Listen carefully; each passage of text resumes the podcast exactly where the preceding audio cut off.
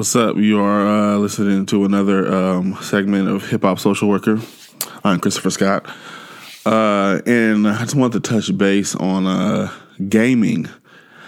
Uh, the World Health Association has put gaming uh, as categor categor categorized it as a disorder. It can't be a disorder. Now, I know there are some people who who might not understand how that can work, but you know, being me being in the in the field and actually like working with juveniles and seeing like you know how how Xbox can you know too much Xbox can kind of uh, you know deteriorate like your social mobility um, I definitely see how gaming could be um, a disorder.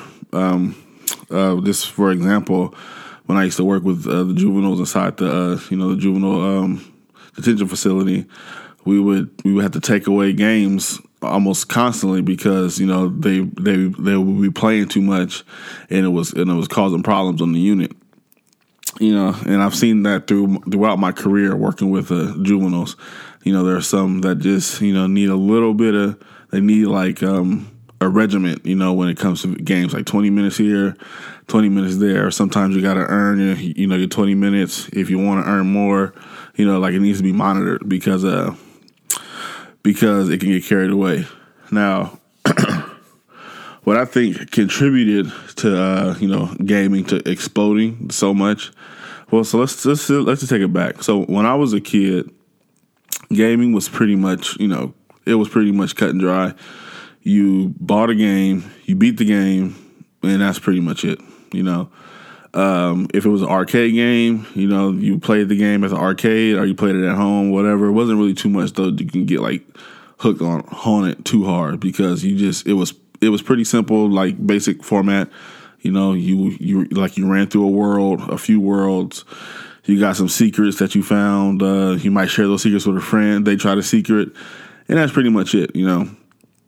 But uh, you know, like like the way the games are now, you can pretty much build a separate lifestyle. Like you can like there's there's infinite worlds, you know, like there's no stopping to these games. You can build up to maximum levels and uh, you know, build maximum uh, health and maximum help and you know, you can build farms and you can build uh, you know, just a whole different world for yourself. So I think you know with that kind of setup, it's uh it's easy to get trapped in, in like the rabbit hole and just be and can stay for hours. You know, days on a video game.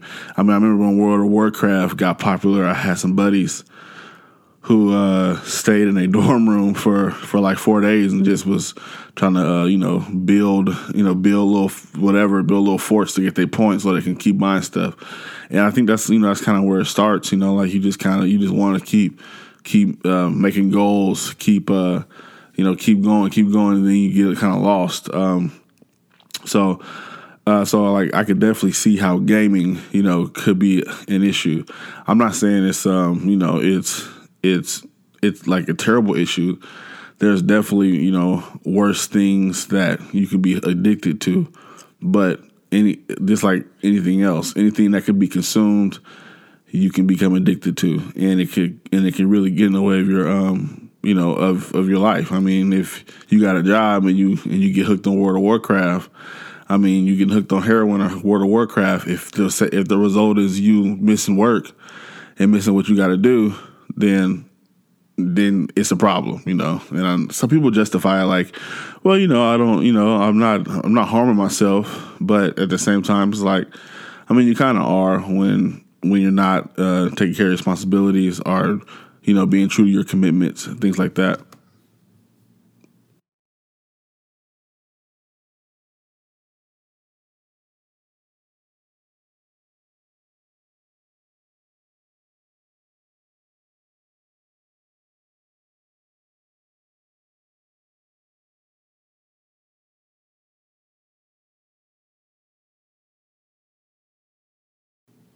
And uh, trust me, I mean, I've, I've definitely, uh, I've definitely spent my fair share of, you know, I played a few games till six in the morning. You know, when I was in, uh, when I was in high school, you know, like you go, you get the new Grand Theft Auto, or you get the new Madden, or the new NBA 2K, and you want to put some time in. You know, you play for hours. But uh, I don't know. I never really got into it to where you know I was disengaged with with reality.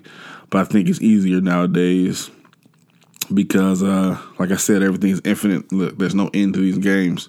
You know, like you, you, you just play, you, you build your level up, and you keep going, you keep going, keep going, keep going. So, so just like you know, just be aware because, um, like like I said earlier in the in the recording, anything that can be consumed can you can be addicted to, and if it's and if it's causing issues, friction in your life, I mean, you might want to get checked out. I, I do see there's um, a few um, rehabs that you know that service gaming. You know, like uh, I seen one guy he was on TV and he was he was saying he played games for like twenty hours a day. It's like damn, that's that's a long time to be playing games. But it's like you know, I mean, if you like, is I mean, it's, it's a reality. You know, if you go if you buy that one game that you really like, you know, and let's be honest, g- games are easier to obtain than drugs and you know alcohol. So, or like especially if you're a minor, so it's, it's, it's probably easier to get addicted to games. You know, so just just be aware of what's going on. You know, like if you uh if if you're doing too much, if you see yourself, um, you know, doing less and less and less and playing more and more and more. You just gotta you just gotta know how to uh, kind of um, disengage with those games because I know they can be fun and you know they seem harmless. But like I said, if you if it's if it's causing the same result of you not you know um, doing your responsibilities, you know commitment committing to your commitments, things like that, then it's this it's really no worse than art. It's no better than you know being you you being hooked on anything else.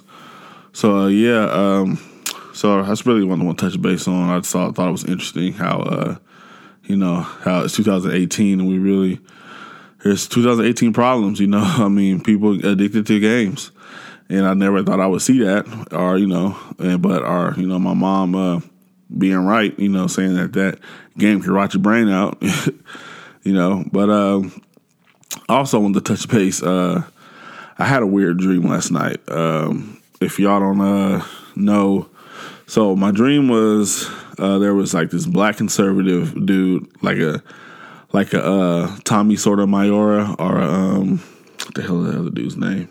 Jesse Lee Peterson. So if you know those dudes, they're like it was like one of those guys, right? And he owned this huge complex, and he offered you know other African American youth or not youth, but like you know mid twenty people to come and you know um, and debate, like you know like have a like you know discussion with him.